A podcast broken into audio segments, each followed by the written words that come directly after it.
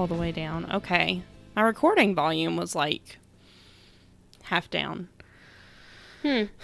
Fun times. Or was it half up? Huh. I guess we can tell what kind of person I am. Oh goodness. Hi everybody. You're listening to Talk Crooked, the social justice and comedy podcast where two friends laugh, cry, and rage about an unspeakable subject. While enjoying adult beverages, my name is Kay, I'm Carrie. and my adult beverage today is coffee because Mine it's too. 11 a.m. Yes, mine So- too. Mm. So if you're listening to hmm. this, you can take a shot. Preferably not while you're driving or having to do anything, but No. um, so we'll, we'll give you a second. So yeah, to take a shot. one, two, three, go. oh goodness. Well, it's another week in paradise. Another week in quarantine. Can I tell the story? Yes, tell the story. Okay. So, y'all bitches is crazy. I don't know what happened to any of you, but the fucking Rona has got everybody acting a damn fool. I went to Walmart Huh. yesterday because apparently I hate myself and I want to spend my free time at Walmart. Um, JK, I need During quarantine. yeah. JK, I needed shit. So Yeah. I, I get into Walmart. I, I walk around this little maze that they've got going on. I get in there. I get a cart. I sanitize it. And this old man starts walking up to me. And y'all know how I feel about old people and entitlement. Mm-hmm. So this man, he comes up to me. I'm in a ratty t-shirt. I'm in athletic pants and flip-flops. So I know for good and damn sure he didn't think I was an employee. And he Right. just he takes he puts his hand on my cart and he tugs at it.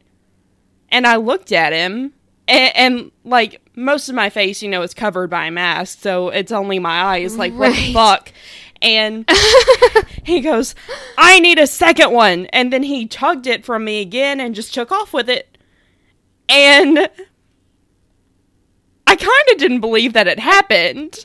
I, it's very hard to believe. and I just went, uh, okay, as he's walking away, this asshole with my cart. And I, you know, he's lucky that I didn't take it and just run him over with it. But I'm a nice person, and there were cameras. So, Prison keeps you from doing a lot of crazy shit. yeah, it does. So, so I sanitized another cart and I went on my way. But, you know, I wouldn't have minded to wipe a cart down for an older person. Wouldn't have minded that at all. It rubbed me the wrong way. Man, do you care if I take this cart? Yeah. It rubbed me the wrong Just- way that he just took it. Like, Yeah. Are you two? I don't understand. Yeah. That's what is that behavior? I, I don't Oh, know. goodness, maybe he'll be one of the people that drinks disinfectant. Yeah. I hope he gets the damn Rona from that cart because I wasn't done sanitizing it. So have Oh, fun with goodness. that. it's a dangerous game he's playing. Tell you It what. is. It is. Oh man. Well, they've called me back to work on Monday. Yay. I'm still going to work from home because I'm because I'm pregnant, but we'll see how it goes. I'm going to have to clear out an actual workspace in my house where I can close the door because somebody keeps trying to crawl in my lap oh. Because they need playtime. And I'm like, buddy, you got to let me work in the morning so that we can have playtime in the afternoon. But I mean, we'll see. I, I don't think it's going to pick up as quickly as they want it to. Mhm. But I mean, I'm just going to do what I can. Um, Sports are canceled. Pools are canceled. Like, I don't. yeah, most of my most of my customers are uh, school related or government related. So it's, I mean, they seem to be opening up all the businesses, but none of the government buildings are opening back up. If that tells you anything, Yeah, because the government would Um. rather us die, like I then mean, they're gonna give you what you want because you've been protesting. Yeah. So, um, I probably won't be working there much longer anyway. So we'll see. I'm just gonna do my best to maintain, and I don't know. I'm not gonna stress myself out over it. yeah. My boss is trying to make us do make me do 25 phone calls a day and 25 emails, and he was like, "No, not necessarily cold calls. I just want to retain my customers." I'm like, "How many customers do you think I have? And in what universe does anyone make 25 phone calls a day? We use email, bro. Like, what are you talking about? Like, what else could you do besides make phone calls if he wants you to make 25 fucking phone calls a day? Oh my god, I'm not gonna. I mean, he can suck my dick. Um, So it's not going to happen. I mean, even when I'm doing cold calls and like when I was working full time at the shop and doing cold calls and doing my whole job, like I wasn't making 25 phone calls a day. So yep. Uh, I'm a little afraid about when I go back to work and they pull up the dormancy call list. I didn't think you were going back. I thought you were working at the library. Well, um, I'm gonna have to wait to start there until the shelter in place is lifted.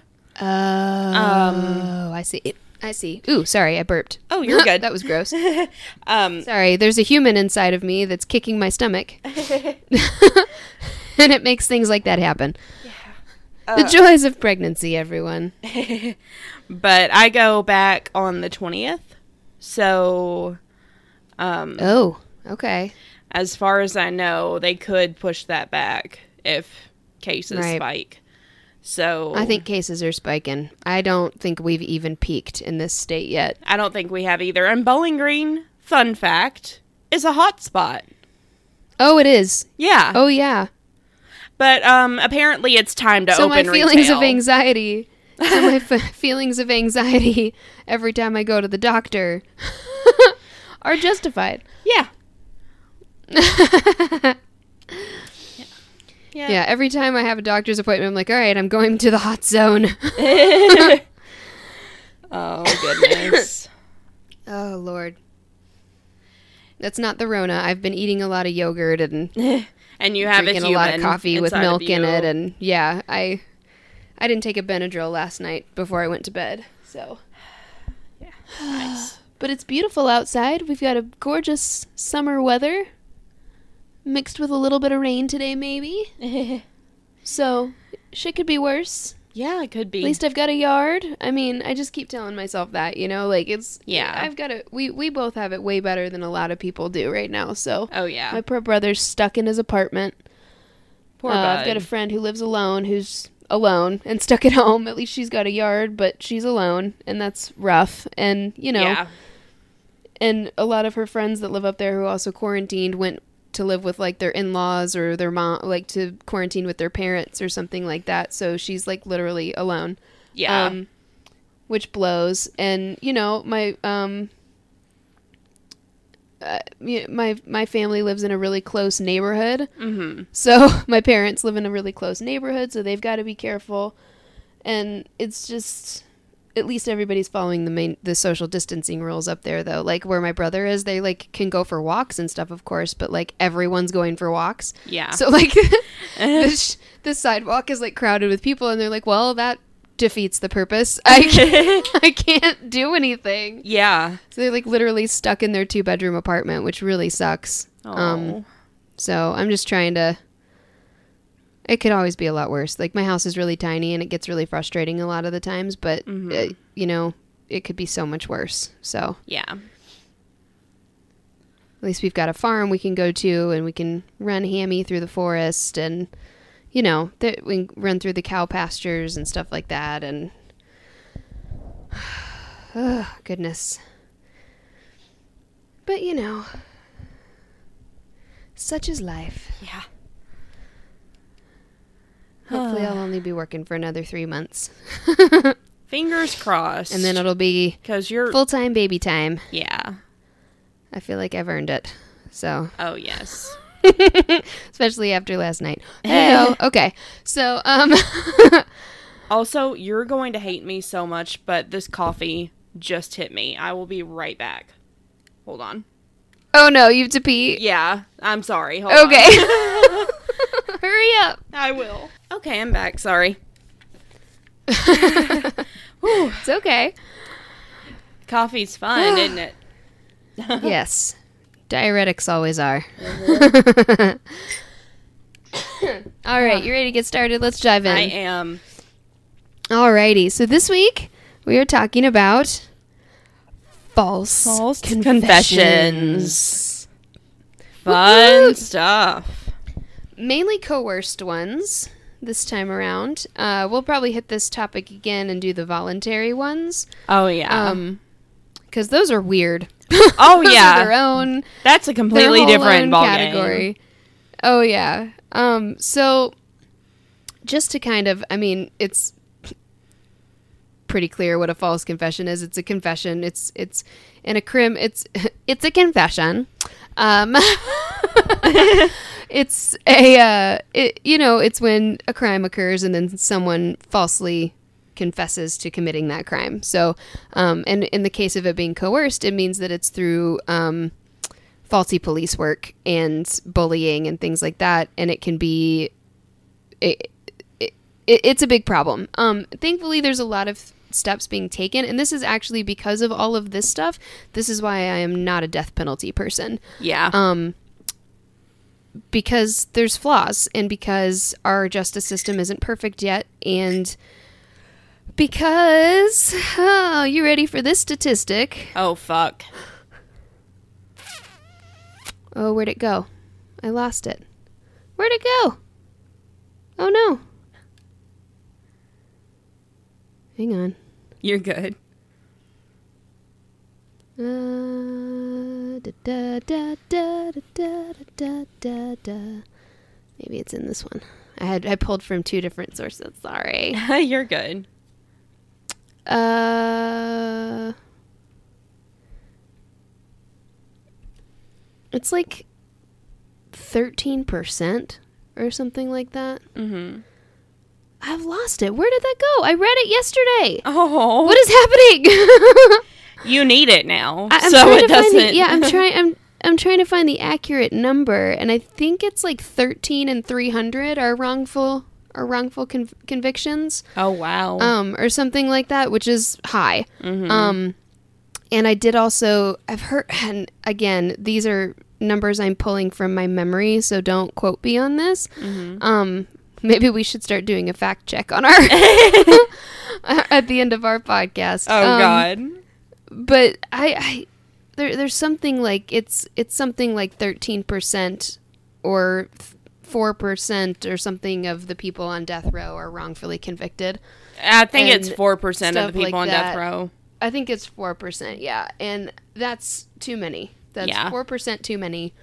So, until it's foolproof, no death penalty in my opinion. Yep. Uh, that's what life without parole is for, and it's much much cheaper to keep someone in prison than it is to execute them. Yep. It's particularly because the dr- and we're not talking about lethal injection injections today, but um, rest assured that the drugs are not great that they use. That is not humane. Yeah. And I know a lot of people feel like that's like justified because they're bad people, but if they're not, but if they're innocent, then you've just tortured someone to death for no reason. Yeah. um, and traumatized every like 20 the 25 witnesses or whatever that they have to fucking have. Great. and it's just it's real it's real bad. And it's like fucking medieval. So there's no point. And done. End of end end of soapbox moment. Okay. So so here we go. So in recent years um, so this is a an article that i found well it's a it's a journal actually. It, it's a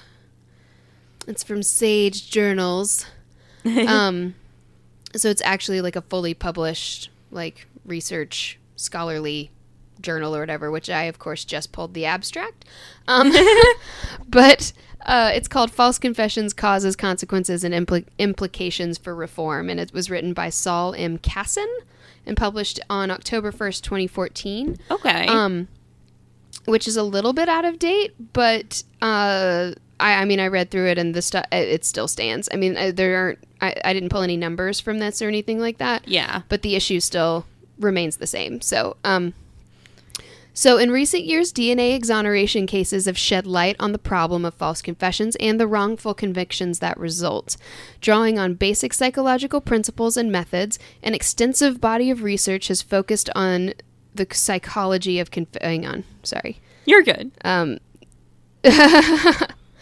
so the problem of false confessions emphasizes personal and situational factors that put innocent people at risk in the interrogation room. So this is what we're focusing on here because there's like a ton of other reasons there can be faulty faulty um, forensic work. There can be faulty, you know, uh, the police could mishandle the crime scene. I mean, there's there's all that stuff about you know like hair evidence being debunked and stuff like that because you know mm-hmm. they were like, "Oh, this matches," and then they DNA tested it and it was dog hair or some shit, you know? Yeah. like- and this poor person's lost twenty years of their life in prison for something they didn't do, you Yeah. know, which is bad. But this is where this is why this kind of thing is why we now have body cams for police officers, which mm-hmm. they love, by the way, because then they can't be accused Oh yeah. You know the the, the, the morally ethical ones that are out there the, the the majority the vast majority i'll say Yeah. um we love cops um are we do. Seriously, Are- sometimes we talk shit, but it's just the ones that are No, not upholding what they're Yeah, supposed to be doing. the 2% or whatever Yeah. um but the the vast majority of them love their body cams because it protects them when they have to go on trial for say shooting someone and it, they can prove that it actually was self-defense. Yeah. or you know um, they can prove their own actions as justified because there's the evidence right there in front of you. I don't have to tell you the story 17000 times. Yeah. you know i don't have to go through it in a court. Tell my supervisor. Tell the tell the on-site psychologist. Tell it's right there. Yeah. this is what happened. You see it. Am i good or not? You know? Yeah. um, that's why we have body cams, we have car cams. That's why there's cameras in the interrogation room, and while they why they record them as well. They do both Yeah. uh, to make sure that there's no brutality happening. Because if you beat the shit out of somebody to get a confession out now, that's on tape. They show that to the jury. That's going to cause reasonable doubt yeah.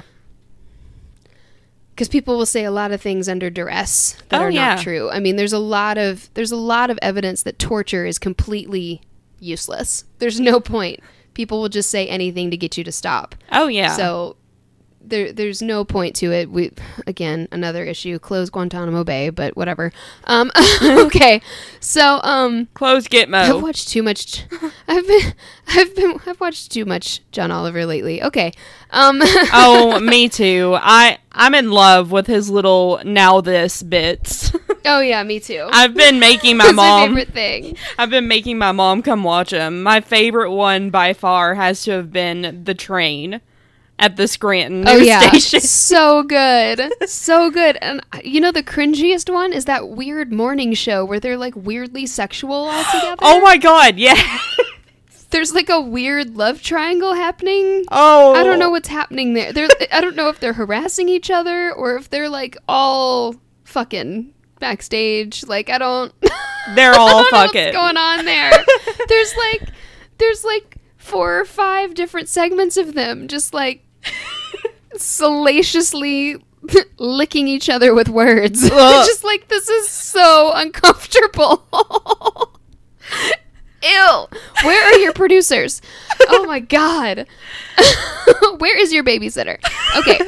Um so so the problem with all of this uh, beyond the fact that you've put somebody in prison who shouldn't be there, you've let the actual guilty party continue to still be out there potentially hurting more people, which is really bad, or Yep. you know, potentially causing more mayhem.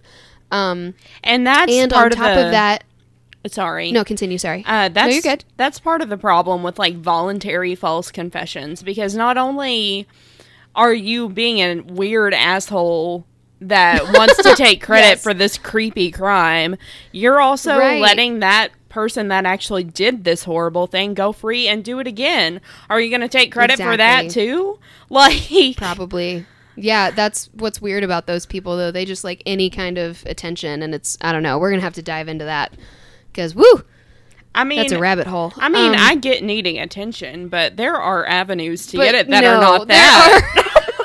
yeah. Those are very broken people.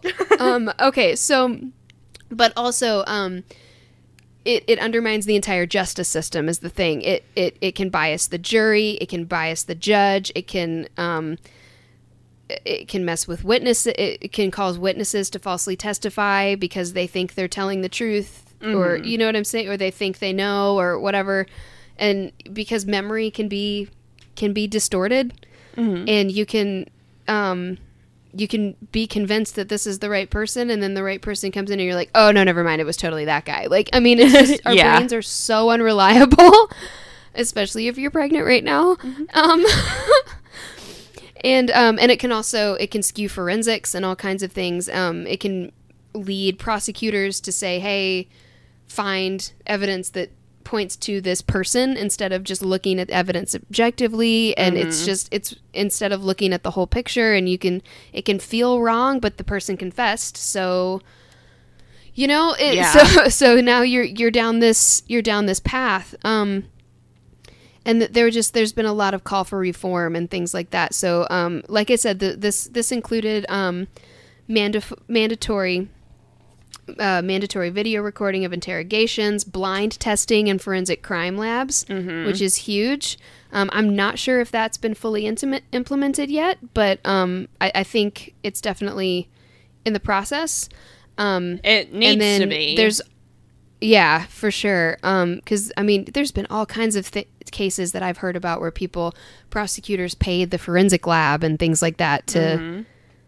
To to make it be this person, and then they just kept going after this one dude. I mean, watch making a murderer for fuck's sake. yeah. Um, and you, and then um, also there there's they're they're calling for the use of confession experts in court, which is nice because we we don't remember is that judges and juries are not forensic experts.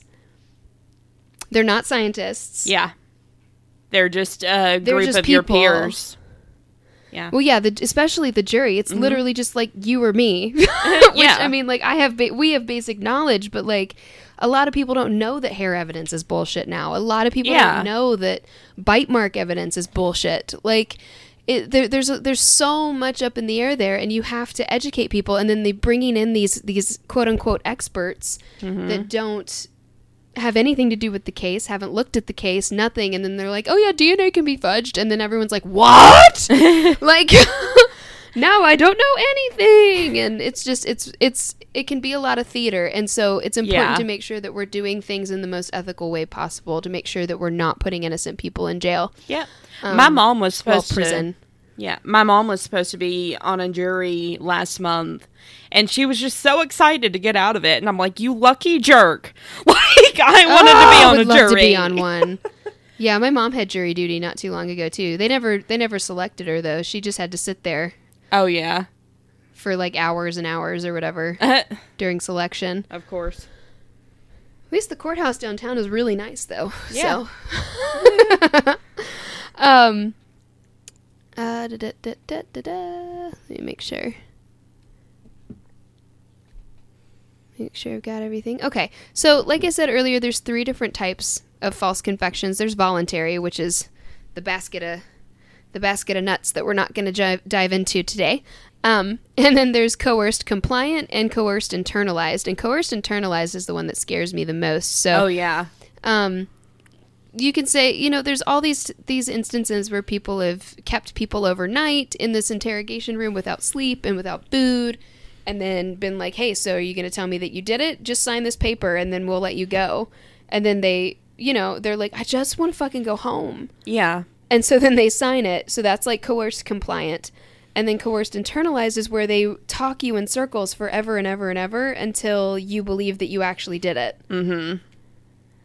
Uh, which can happen a lot with people in instances of alcohol abuse and drug abuse and people who are sub- subject to blackouts and mental illness and things like that. Which is why, you know, we've talked about before that you know people with mental illness are actually more likely to be victims of crimes than. Um, and this is an instance of being a victim of a crime. If if someone takes advantage of your mental state to try and convict you for something you did not do, I mean, exactly. that you're a victim. You're you are hundred percent the victim of this crime here.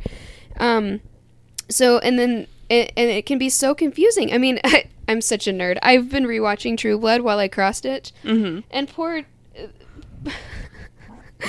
I know you haven't watched it, but other people have. So poor Jason Stackhouse in the first season. I mean, you know, because he's using drugs and he's blacking out, and he's just like, his poor girlfriends just keep dying around him, and Oh, he's just like. I must have done it. I don't remember doing it, and I I don't hate her.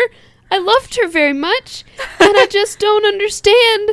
I guess I did it. I, I don't know. Oh Well, so what happened was they were high. They were high, Mm-hmm. and they were laying in bed, and you know, out of it because they were high, Yeah. and someone, the actual killer, just walked into their house because it's bumfuck Louisiana, Mm-hmm. and nobody locks their fucking doors. just walked into the house, put a belt around her neck, and strangled her. Because this is oh, the first season's so good. It's like serial killer ish. Oh, so so good. It's so good. he just walked in and strangled her, and then walked out. And he was like, "Why would I have done that? Like we've done this together so many times. This there's we've I've never hurt anyone. Yeah. Like what? what? But I don't see, and he's so dumb. Bless his heart. and he just, he's just like, Me. I don't. I must have done it. And of course, you know, the officer thinks he did it. The sheriff doesn't because he's just like, nah, this doesn't add up. and you know, but there, there's one of the officers that's kind of out to get him anyway, and he's like, "Of course you did it," and he's just like, "Lock me up, lock me up. I don't know what's going on." so that's that's you know, it's a weak. Yeah. It- it's a pretty weak um, example, but still. Um, so, like we said, uh, the bad thing is that false confession, false confessions can then constitute obstruction of justice. So, if they find that you've falsely confessed, then they can entrap you and say that you've obstructed justice. Yep. Uh, which you I away think for applies that. Mm-hmm. more to the voluntary ones. I think it, I think it applies more to the voluntary ones, but of course, you know, when it comes to, I think I think especially people of color, which sucks, Mm-hmm. and you know the more marginalized groups in our in our country, that you know that the police tend to go after more, which sucks. Yeah. because of just the blatant racism in our country. Um, and sexism and you know all the whatever you call it when they go after sex workers all the time and shit um it's it's it's not equal and so you can rope someone in and then still keep them in prison and call it obstruction Yeah. even though it was your fault for you know and then they can't get you know they're in prison so they can't they can't get a lawyer that's good enough and they can't you know they have to really rely on their parents or their families and friends outside to get them good representation to appeal all of this stuff and then they get stuck in prison and Yeah. That's another rabbit hole of for-profit prisons and keeping people falsely imprisoned and it's just really really bad so um there, there it, it's a bigger it's a bigger issue than a lot of people really think Yeah. i i, I think um so let's see I did want to pull a little bit from the Innocence Project as well. Um, I've got a really quick article that I'm just going to hit through real fast, and then I'm going to be finished because, um, yeah. So this is a really good article that I found. Of course, it's from the Innocent Project, theinnocenceproject.org. If um, if anybody doesn't know what that is, this is a group. I think it's a nonprofit um, organization that's going through, and they're going through all the cases um, in our justice system right now. And I really wish I knew where they were based because I want to work for them. Um, they go through all of the cases, and they're um, they're t- they're going through and retesting all the DNA and re re going through all of the evidence to make sure that people are in there for the right reasons Yeah. and the right people are in there. Um, so it, that that's what that is. And so um, they have a great article on their website. Um, it's not tagged with an author. It's just you know a community. It's just you know information that they've put out as an organization. So um, it's called "False Confessions and Recording of Custodial Interrogations." So Ooh. um, we th- I might repeat myself a little bit, but um, I don't care. And um, It's important. and this is yeah, this is all really good. So I just want to make sure that we get some really good, um, solid, solid evidence in here or solid facts um, that are really straightforward in here too, mixed with mixed in with our own our own thoughts. So let's see. Um, so uh, false confessions and recording of custodial interrogations. How could someone confess to a crime one didn't commit? Many of the nation's more than 360 wrongful convictions overturned by DNA evidence involved some form of a false confession. It can be difficult to understand. 360! That's so many people! That's so many lives overturned. I mean, I just. Which is just not fair. It's not fair. They're poor families. I mean, poor them. Their poor, their whole life is do- their lives are done. Like Yeah. what- they're like what forty and fifty getting out of prison for something they didn't do, and the stigma remains. You know, it's not like they go out and everyone's like, "Hey, Joe, like, glad to have you back." You know, it's Yeah. fucking weird. Like and like everybody thinks you did it, and they think that you're just getting off on some type of technicality, and it's oh, it's just so not bad. It's so bad. Yeah. Um, thankfully, though, you can sue the state, and a lot of them get reimbursed a lot of money so that they can live a little more comfortably and get their feet under them, which is great. That's part of what the Innocence Project is working on too. yeah. Um, to help them rebuild, they help you rebuild your life a little bit more, but generally, you do have to like relocate. Yeah. which blows because a lot of people like to stay in their town and they put down their roots, and Mm-hmm. you have to go and start over, which is really hard when you're older. Believe Oh, me, yeah. it's hard to make friends as an adult. Um, you don't just have proximity to people Yeah. anymore. Um, The internet Okay, has so- helped, but like again, True. Again, it's not face. It's not always face to face, and that's what you need. You need face to face community. Um, okay, so yeah. It can be difficult to understand why a person would wrongfully confess to a crime they did not commit. Researchers who study this phenomenon have determined that the following factors contribute to. Oh God, I'm so sorry. I keep hiccuping and burping and ugh. Ugh. Stop kicking my stomach. um, following factors contribute to or cause false confessions. So, real or perceived intimidation by the suspect of the suspect by law enforcement, which is bad. Mm-hmm. ba- that's the good cop bad cop thing and all of that stuff. Um, use of force by law enforcement during the interrogation or perceived threat of force. Um, compromised reasoning ability compromised reasoning ability of the suspect due to exhaustion stress hunger substance use and in some cases mental limitations or limited education. Again watch making a murderer Mm-hmm. um, young people that means like people with like lower iqs um, again like we were talking about people who abuse alcohol or, or substances who have blackouts and things like that um, Yeah. are just kind of confused in general um, exhaustion meaning like they've kept you overnight and not fed you and you know all of that stuff Yeah. uh, young people who do not understand their rights and are taught to please authority figures are particularly vulnerable. There's a really good Netflix. I actually haven't watched it, but it looks amazing about the um, the Central Park Five that are in this camp right here. Mm-hmm. Um, those were young people who were discriminated against because they were of color and they were teenagers and they happened to be in the park where this woman was raped and murdered. And it turns out now that they've gone back and looked at the ev- actual evidence it was not them at all. Yeah. it was a random white dude of course.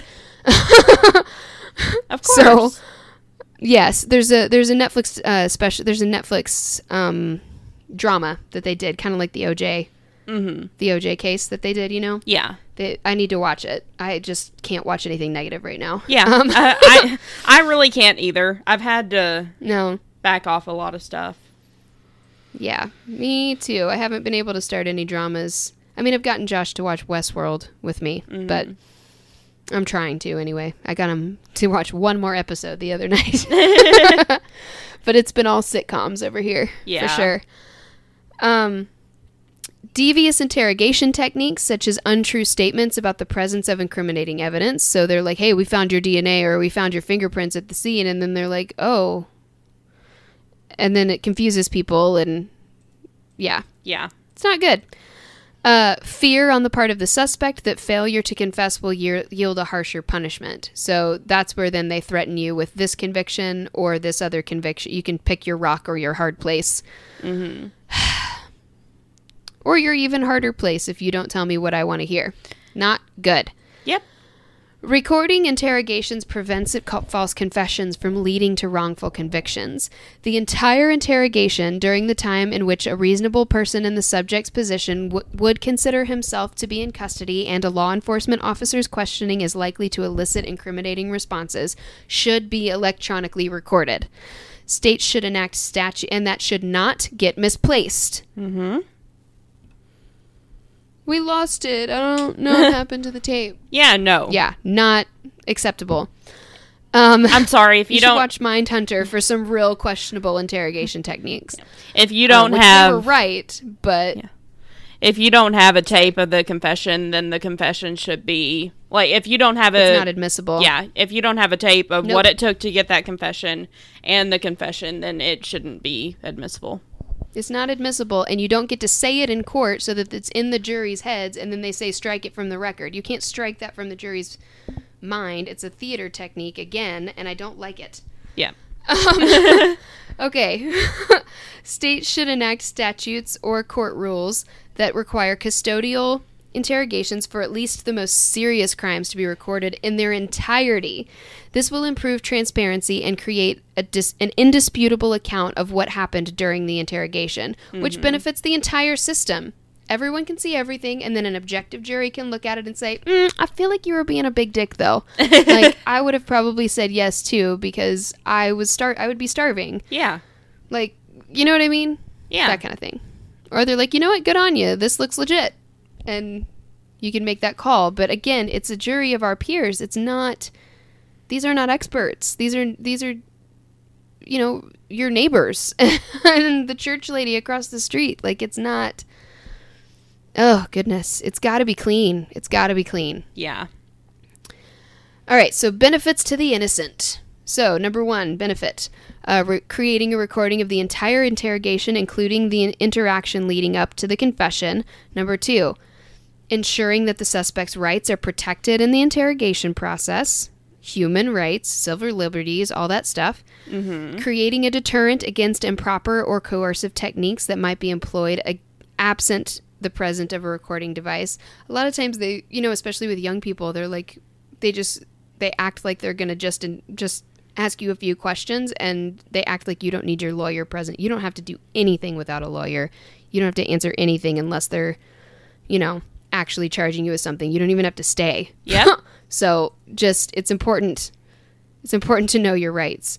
Um, my children will know because I'm sure they will have our luck and be in the wrong place at the wrong time at some point. Oh So, yes.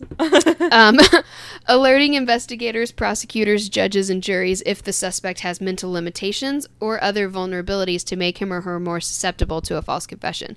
That is important as well. Everyone needs to know that. Hey, this person only has an IQ of like 60, yeah. by the way. Yep. He doesn't understand what's even going on. He doesn't understand that he's not going to get to go home because no one has explained this to him in a way that he understands. Not cool. Yep. Okay, and then here's the benefits to law enforcement. It prevent, preventing disputes about how an officer conducted himself or treated a suspect. See, there we go. So mm-hmm. there's no he said, she said. It's right there in front of everybody. Creating a record of statements made by the suspect, making it difficult for a defendant to change an account of events originally provided to law enforcement. Huge. That is huge permitting officers to concentrate on the interview rather than being distracted by copious note taking during the course of the interrogation. Also huge. Yeah. Very hard to uh, multitask effectively in that situation.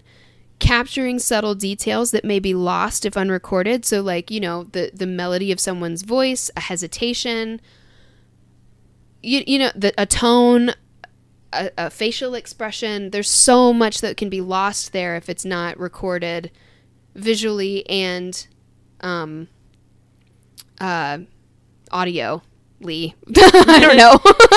Yeah. Whatever it is, sonically. I don't know. I don't know what word I'm looking for there.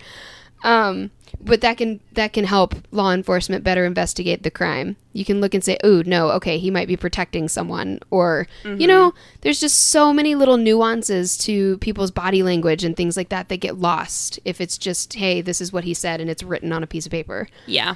Um, enhancing public confidence in law enforcement while reducing the number of citizen complaints against the police. Also huge. We have to have confidence in our law enforcement, and we have to be able to trust them, Mm-hmm. or the system breaks down. So, Exactly. all right, this is the part that might be very disconcerting. Um, Oh, boy. So, which states actually require recording of custodial interrogations? Because guess what? This is not a federal thing. It is by state. Yep. Because Half we're all the states the technically country- different countries. Yeah, we should just break up. Half the states in the country and the District of Columbia require recording of certain custodial interrogations either through statute or court action. Mm-hmm. Federal law enforcement agencies, including the FBI, DEA, and ATF, are required to record, record all custodial interrogations of individuals suspected of any federal crime. You ready for the states? God, yeah. These are in alphabetical order. The states that require recording of custodial interrogations are Alaska, Colorado, Connecticut, Illinois, Indiana, Kansas, Maine, Maryland, Massachusetts, Michigan, Minnesota, Missouri, Montana, Nebraska, Nevada, New Jersey, New Mexico, New York, North Carolina, Oklahoma, Oregon, Texas, Utah, Vermont, Washington, D.C., and Wisconsin. That's a whole lot more than I thought. Yeah, but we're not on that list, and I'm upset. Yeah, me too. oh, great. Indiana's on that list, for fuck's sake. Come on! Well, this is Kentucky. Are we really I that know. surprised? Well, Indiana doesn't even have laws against hate crimes. Like, Yeah. come on. I know. We also have an idiot for a senator, so Mhm. hopefully we'll get him out. Hopefully. Vote against McConnell. Okay. Um, Always yeah, vote I've against him. like, Oh my god, he's the worst. yeah. All right. Well, that's what I've got for my uh, my segment there. Well, thank you. That was wonderful. Well, thanks. You're welcome. Sorry, I lost my place a whole bunch. I don't know what happened to one of my uh, my little pieces. I don't know if maybe it didn't get saved or or what, but that was weird. But It's okay. All right, let's take a quick break. Alrighty. So I've got quite a tale for us today, and I like uh, tales. just need you to stick with me, um, because it's a lot.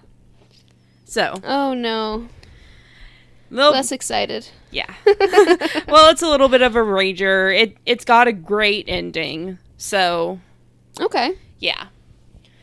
All right, so I pulled from a bunch of different sources. Um, the main, or one of the big ones I pulled from was this article I found on Murderpedia. Um, it was Ooh, okay. Yeah, it was written so. We like Murderpedia. yeah. um, it's called From the Nightmare: A Look at the Riley Fox Case by Bryan Smith on I don't think I've ever heard of ChicagoMag.com. Uh, yeah, it's. I hadn't heard of it either, and um, it happened in 2010. Or Oh, okay. sorry, it happened. Um, Uh, it happened 2004, and it spanned Oh. to 2010. So wow. this article, a lot of this article that I'm pulling from, though, um, was published in 2010. So, all right, and it's just it's written so beautifully. So, uh, here we go. Dressed in a tuxedo, dapper but slightly, or sorry, let me start over. this is not punctuated well. Um, Oh, okay. Dressed in a tuxedo, dapper but slightly self conscious Kevin Fox took his place at the wedding altar inside Holy Name Cathedral, awestruck by the majesty that surrounded him. The light slanting through the stained glass windows, the arches soaring up to gilt ceilings, the bas relief of Abraham offering this offering to sacrifice his child. A self described small town boy from Wilmington, Illinois, he was there to act as best man for his older brother, Chad. But if he felt out of place as the ceremony began, his discomfort melted at the sight of his two children now making their way down the aisle. Tyler, the six year old spitting image of his dad, bore the ring. Beside him toddled Tyler's three year old sister, Riley. Her hair a tiara of chestnut curls, she wore a snow white princess dress, a gossamer confection of satin and lace over white satin slippers. Reaching into a tiny white basket, she doled red rose petals along the aisle like a pixie spreading fairy dust. This is beautiful. Right? It's all gonna go to shit, isn't it? It's all gonna go to shit. Um, no. The ceremony's original choreography called for Riley to turn right at the front of the aisle and join her mother's pew. Instead, she marched up to the marble stairs and past the groom. With a huge smile on her face, she headed straight to her daddy, who scooped her up into his arms. As Kevin and countless others in the sanctuary laughed with delight, he returned her to her mother, who shook her head with resignation and took the girl to the pew. A few hours later, at a reception at the Park Hyatt, Kevin drew on the moment as he stood to toast his brother, Chad, and Chad's new wife, Stacy. Throughout my life, I've always followed in your footsteps, Kevin said. I tagged around when we were in high school. I made you drive me around when you got your license. I pledged the same fraternity. But now that I have a wonderful wife and the two most beautiful children in the world, you get to finally follow me and make a family. It's your turn to follow in my footsteps. Aw, Chad hugged Kevin as the room burst I'm into applause. cry. Oh, It's just so beautiful. just wait. no. Chad hugged Kevin as the room burst into applause. The band broke into song. The extended Fox family danced the night away, though before too long, Riley and Tyler had curled up under a table and fallen sound asleep. A picture of the children would make its way into Chad's wedding album, a cherished memento of a perfect day. The image was almost as precious, in fact, as the photo a few pages later of Chad, Stacy, Kevin, Melissa, Tyler, and Riley smiling back at the camera in their wedding formal wear. At the time, it seemed like a happy though standard family portrait. In fact, it would be the last photo of all of them taken together, as it was just two Oh, weeks before the little girl would be found floating face down in a creek. oh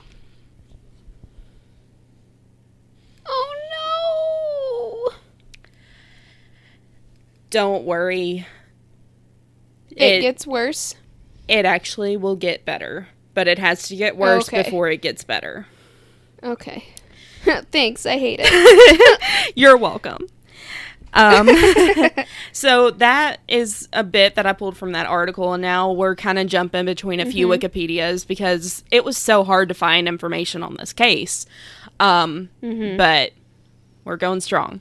So on June 6th, You're 2000. great. Thank you. On June 6, 2004, the night of the disappearance, Riley's father, Kevin Fox, had picked up his children from their grandmother's house around 1 a.m. Too tired to carry his children up to bed, he laid Riley on the couch and Riley's older brother Tyler on the living room chair.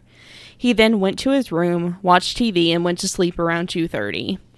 The next morning, he was awakened by Tyler, who told him that Riley was gone. After searching and Oh, checking with neighbors, he called police.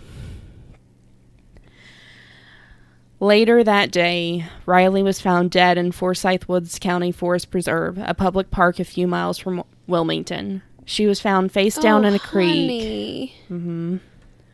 She was found face down in a creek, having been bound, gagged, and sexually assaulted before being drowned. Um, so Kevin Fox, her father, was interrogated for 14 hours by Will County, Illinois police. Whoa. Mm-hmm. That's too long. Yep. Entirely That's too, too long. Um, before he confessed to oh, that the poor man. yeah, before he confessed to the 2004 murder of his three-year-old daughter, he was convicted. no. He was convicted and sentenced to jail. His confession was later ruled to have been coerced because of DNA testing. Um, police later identified Scott Eby as the killer, and we're going to get into Scott Eby here in a minute. Um, Oh my god. but they See, had that, and and we're going to get into how they even managed to get DNA tested because the police told the FBI to not test it and they didn't. oh Um, no. Yep. Scott Eby was in What? Yeah. Why wouldn't you? It's more Because evidence. because they got a confession after 14 oh my hours. god, I can't. Nope. Nope. Scott Eby was a neighbor living a few miles from the Fox family at the time of Riley's murder. Police identified him as the killer while he was serving a 14 year sentence for sex crimes because, of course, um, Oh, because you never do this just once. Um, after no, never. yeah, after questioning and confrontation with the DNA results, Eby confessed and later pleaded guilty.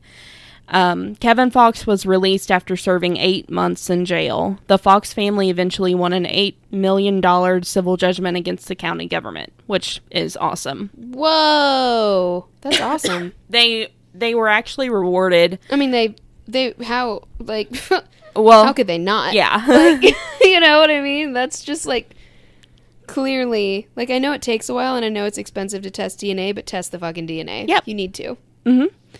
You just need to. You can't just go on a confession. That's what all of this evidence, like all of this research has shown that you cannot just go on that. Yep. It has to be backed up by physical evidence. Exactly. So, uh, Fox's attorney, Kathleen Zellner, who was amazing, um, was responsible for discovering that DNA evidence existed and getting it tested. And she had to have it done at a private lab because the police had told the FBI to stop testing. Um, police. Oh my god, that just makes me so mad And- all over again. I can't. And what makes it even worse, what makes it even worse, Gary, is that police had found a pair of mud covered shoes at the scene with the name Eby written inside, but did nothing with this evidence. They ignored other important clues as well, Uh, such as on the night Riley disappeared, a nearby house was burglarized. The Fox family later won a 15.5 million jury verdict, which was reduced to 8.5 million. Um, oh my goodness gracious. but he um Eby, let's get into Eby a little bit. Um he was later charged on five counts of first degree murder and one count of predatory sexual assault after DNA evidence linked him to Riley. At the time he was charged, Eby was already serving two consecutive seven year sentences, like I said. Um, he confessed that he burglarized a nearby home, then cut through a screen door of Riley's home. He found Riley on the couch, put her into his car, and drove her to the park where he assaulted her in a restroom. Oh no. Then he drowned her in a nearby creek. He re- Oh my god. he received a life sentence. Oh, that's so terrible. Yep. It's so terrible. he received a life. And this is the person that. Sorry, I know you. I keep interrupting you, but like, okay. it, this is the person that's still out there doing it to more people. There's no way he stopped. yeah. Oh no, he didn't. He had so many other counts against him. Um, oh my god. He No, yeah, keep keep this guy out of jail yeah when you need to make space for people. Let him go. yeah All the people that had an ounce of weed in their pocket, please keep them in. They're dangers. Dangers to society. oh yeah. They're awful. They're just the worst. God. Um, Can't even. he received a life sentence without the possibility of parole. He had been on parole and living about a mile from the Fox's home at the time of the crime. Oh no. So, um, He was on parole when he did this? god. And then I've You got know, of fucking course he was. yeah, Because why wouldn't we give this dude parole? Mm hmm You know, to be fair though, a lot of times pedophiles and people who are like this are the most charismatic people. oh yeah, And so in prison they're like, "Oh, well you're he's so nice." No. no, he's not. He's trying to get out and keep doing this. Yep. Um. Okay. So this little bit is from the Chicago Tribune by Steve Schmat Schmatic. Sure. Sure. Um. this was Nailed it. yeah. Thanks. Uh, this was published on February 26, 2011. Um, I'm the lowest kind of slime. Killer of three year old confessed. 5 days after FBI agents asked Scott Wayne Eby for a DNA sample in May 2010, he made plans to take what he called the coward's way out. He wrote a 10 Oh my god. Mhm. He wr- I hate this guy. yeah, me too. Um, he wrote a 10 page le- letter confessing to the murder of three year old Riley Fox in tw- 2004, a nightmarish crime that seemed to stun even him. I don't know how the wires got crossed in me, he wrote, saying he deserved to be tortured and killed. Then Eby tied a bedsheet around his neck and tried to hang himself in his cell at Lawrence Correctional Center in Sumner. I know I am the lowest of the lowest kind of slime there is on earth, Eby wrote, blaming his demented actions on drug and alcohol abuse as well as insecurities about his body. Oh, poor you. Um, Um No. uh there is some evidence that it is a literal neurological defect though. mhm. Um they have found. Sorry, I just learned this like two days ago. Um, if you want the full thing, go to and listen to Ashton Kutcher's second episode on Armchair Expert. Um, but there's because there's a foundation that Ashton Kutcher um, is working with to try and eliminate child pornography from the internet, and they've done they're they're going back and finding actual roots and causes of it to try to find the actual root and the cause of it. Wow. And um, most of the people who have this impulse want help and don't want it. Don't want this impulse yeah. um, in their bodies. They they're tired of fighting it and they don't they they want help. And so he was uh, there's a their website that they give. You can click a link to get help and they will legitimately help you. Like it's not entrapment. Like they will find a way to help you. wow. And they have also found that like where people have had like brain surgery for things like epilepsy and stuff like that, where like a neurosurgeon has cut a little too much of one spot or something like that. that, like, I mean, we know how risky brain surgery is anyway. Like you, could, your entire personality could change. It's fucking, it's fucking nuts. yeah. Um, but like the it, it- you cut into a certain spot in the brain and it can trigger this. Mm-hmm. It, it like removes all of your um, impulse control of some kind or something like that. Like this, there was there was an example of like a dude who was super clean cut and not into anything weird, and then like had this brain surgery, this certain type of brain surgery, and something I mean, that's what's so scary about brain surgery. It's not. It's not the doctor's fault. Like he didn't know. Yeah. You know, it's just it, there's so much we don't know about the brain. Mm-hmm. It was just an accident, and then he was like totally into every kind of porn and every kind of weird kink. Oh, It just wow. like everything. He was like, yeah, like it was just like a whole switch, a whole like. Uh, uh, there's a part of their brain that they talk about in the episode. I don't remember what it's called. I don't remember yesterday. um. So, but there there's a part of your brain that that that has to do with impulses and those kinds of impulses. Mm-hmm. And when that filter gets removed, everything is like acceptable all of a sudden, you know? yeah. So, um, they're they're made a lot of strides in try, and there are a lot of organizations working to try and prevent this from happening before it gets to this stage here. So no, it's not because of your body insecurities, Yeah. or your alcohol abuse. There's actually legitimately something wrong with you, and sometimes it's an abuse cycle, and sometimes it's, but a lot of times it's this actual physical defect. Yeah.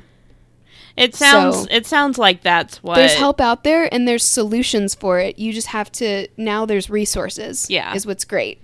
So um, yeah. yeah. Uh I found it fascinating.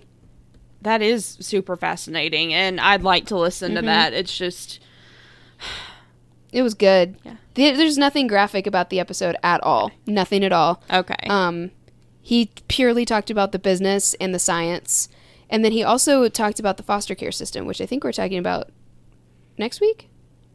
Next couple episodes? I don't know. yeah, It's I in think there. so. yeah. I um So he's he's talking about foster care and like the the different issues that need to be. I don't know. I'll talk about it next time. I but, actually, yeah. um, I actually found this girl on TikTok who um, shares stories about her time in foster care, and Mm-hmm. uh, she had this one crazy ass foster mother who um, read her diary out loud to everybody, who was Oh giving medication to kids that wasn't prescribed to them like she gave one kid birth control who was 10 years old she gave one kid Oh an ambien she No. Yeah, she was- No one needs Ambien. yeah, no.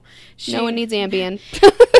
and like she apparently made cinnamon rolls and gave the kids orange juice on one day that their um social workers were coming in to have private conversations with them to try to bribe them into not saying anything. And this girl oh my god. this girl snitched so hard. She was like, I Good. I snitched on that bitch. I told her everything. Yes. and got them all removed. Thanks for the cinnamon roll. Yeah. Bye. Yeah. She got them Bye, all bitch. removed that day within three hours, Good. which was awesome. That's amazing. yeah. So I love stories like her. that. Um, Me too. but back That to makes this. me happy. Yeah, back to this horrible thing. Back, back to this horrible, horrible case. So Eby's suicide attempt failed, as had at least two others since he abducted Riley, who was sleeping in flamingo pajamas with a Dora the Explorer blanket. Oh, Um, baby. Riley's family confronted Eby, a 39 year old with white pride tattoos, which means he's a fucking Nazi. Um, oh no. Okay, no sympathy anymore at all. Yeah. None. in court when he when he pleaded. Sorry, is that because of your body insecurities no, as well? I don't. I don't think so. no. um, in court when he pleaded guilty in November, whenever this was published, it was back in like 20, 2004 Right. to 2010. So in his confession letter, Eby said some of Riley's last words were, I want my daddy. Baby. Ugh. A tribune, Ugh. yeah, a tribune review of the criminal case files And then they obtained. put her daddy in prison. I know. Poor baby. A tribune. Oh, this poor family. Oh yeah, but it, this was this was awful. This was the worst thing that could ever happen to anyone. But I'll bring it up at the end. I promise. Just got to give me Okay. a minute to get there. So, a Tribune Okay. review of the criminal case files obtained um, under a public records request show how the murder was solved within days after FBI agents, following up on a vague tip, interviewed Eby in prison on May 18th. Um, Eby denied any involvement, but then called his mother, Sharon, about an hour later, telling her he'd done a terrible thing and wanted to see her right away. When Eby's mother visited the next day, Eby said he killed Riley and added that it might be the last time he would talk to her. A distraught God. Sharon Eby then called Eby's brother, a correctional officer in Kane County. Her information was passed to Will County authorities and the FBI. Eby wrote his letter a day later, along with a farewell note to his mom, then tried to kill himself. The files also show in greater detail how odd it was that investigators, including those from the FBI, didn't take a closer look at a pair of shoes found near Riley's body with Eby's name written on the top. I tongue. cannot believe that. Right? He left the evidence right there. Exactly. On purpose, it seems like. The shoes are mentioned. Who writes their names in their who writes their name in their shoes? Like, come on. Yeah. The shoes are mentioned oh prominently in a memo by Will County Sheriff's Police shortly after the slaying. They are also the second item on a list of evidence items submitted to the FBI for testing right after a rape kit. A report commissioned by police That I'm sure wasn't tested either. Yep. A report commissioned Ugh. by police after the investigation found that if information about the shoes had been shared, a Wilmington police detective familiar with Eby's criminal background would have known the name. DNA testing also linked Eby to the murder, though it was not an overwhelming match. The partial DNA sample taken from duct tape used to bind Riley matched Eby and occurs in about 1 in 50 unrelated males. There was DNA everywhere. Yep. Um, I'm sorry. In a case of any sexual assault in 2004, how are you not testing DNA? exactly. What is the matter with you? Everything. Oh my god. There's just like no logic here. There's no logic. Oh, none. Eby, who was. Oh no, it's totally her dad. yeah. What? Eby, Ugh. Eby, who was in prison for raping a relative, wrote in the letter that he was oh my god. great person here, you know. Um, wrote in the letter that he was tired of keeping this horrific crime to himself. Keeping a secret like that inside of you eats at the very core of your being day in and day out. Oh, poor you. Yeah. Uh, responding officers, one of whom had been to the Fox's home, reported Eby threw up in front of them and asked, "Did they find that little girl yet?" Um, Chill out. yeah. I Calm the theatrics. He says um, at the end here, I had a reasonably normal childhood with two parents that took good care of me and never fought. Eby wrote in his letter. I was taught at a very young age about respect and common courtesy. My parents didn't raise a monster. I became one over the years, and it's no one's fault but my own. Yeah, well, good. Um, and You're correct. yeah, but uh, and I I promised you I'd bring it up, so here we are. Um, and the sorrow filled twilight of their little girl's death, and the aftermath of an ordeal that could have sent Kevin Fox to death row, Kevin and Melissa have hmm. searched for meaning in their anguish. On a recent r- April hmm. evening, however, their attentions are devoted to gentler undertakings. Their new baby girl, Tegan, who was born on March 8th, 2006. Oh! Though the girl has Riley's apple cheeks and sweet disposition, neither parent would ever look on the child as a replacement for their lost daughter. No, never. S-. Still, both wept when they learned Melissa was carrying a girl. In a way, though, it's hard, Kevin admits, because I think to myself what Riley would be doing right now. She'd be a great big sister. Yeah. For Oh. For a long time, the family could not bear to look at photos of Chad's wedding, of Kevin in his tuxedo with the single red rose, of Riley and Tyler sleeping under the table. Harder still was the family portrait with Riley in her princess dress and white satin slippers. On this night, however, leafing through a picture book with Kevin holding Tegan and Tyler peering over Melissa's shoulder, they can smile when they reach the photograph of the happy family they once were, when the biggest worries were man's were a best man's toast and a little girl wanting to stand beside her daddy. And they turn the page. Oh. That was beautiful. I know. Oh, I'm so glad it kind of ha- it has like a happy ending. That's so good. Right? That's why I wanted to Oh. do that one, just because the ending was so good. Yeah. Definitely was needed. Yeah. Oh my goodness. Good job. Thank you. That was nuts. wasn't it? What a ride. How have we never heard of this? I know, right? This I, is I don't understand. This, this is was so much more fascinating than the fucking Casey Anthony case. You know? Yeah, fuck that bitch. Yeah. and Oh my goodness. I mean, it was just, ooh, I, I, I've got chills. um, yeah. That was a beautifully written article too. Nice work. Right? Thanks. I was really glad I found that. And I was happy to Yeah. share. So, All right, let me go. Um, let me go grab cards because I forgot to. of course. Okay. all right. Got 'em. Yay. Okay, so this is our game called uh, by Drunk Stoned or Stupid called um, If You Had To. Um, I think it's my Yeah. turn. Your turn. It's Is your it my turn. Mm-hmm. Okay. Okay. So um, here's my card. So if you had to, would you live in the Grand Theft Auto world as an innocent citizen? oh God.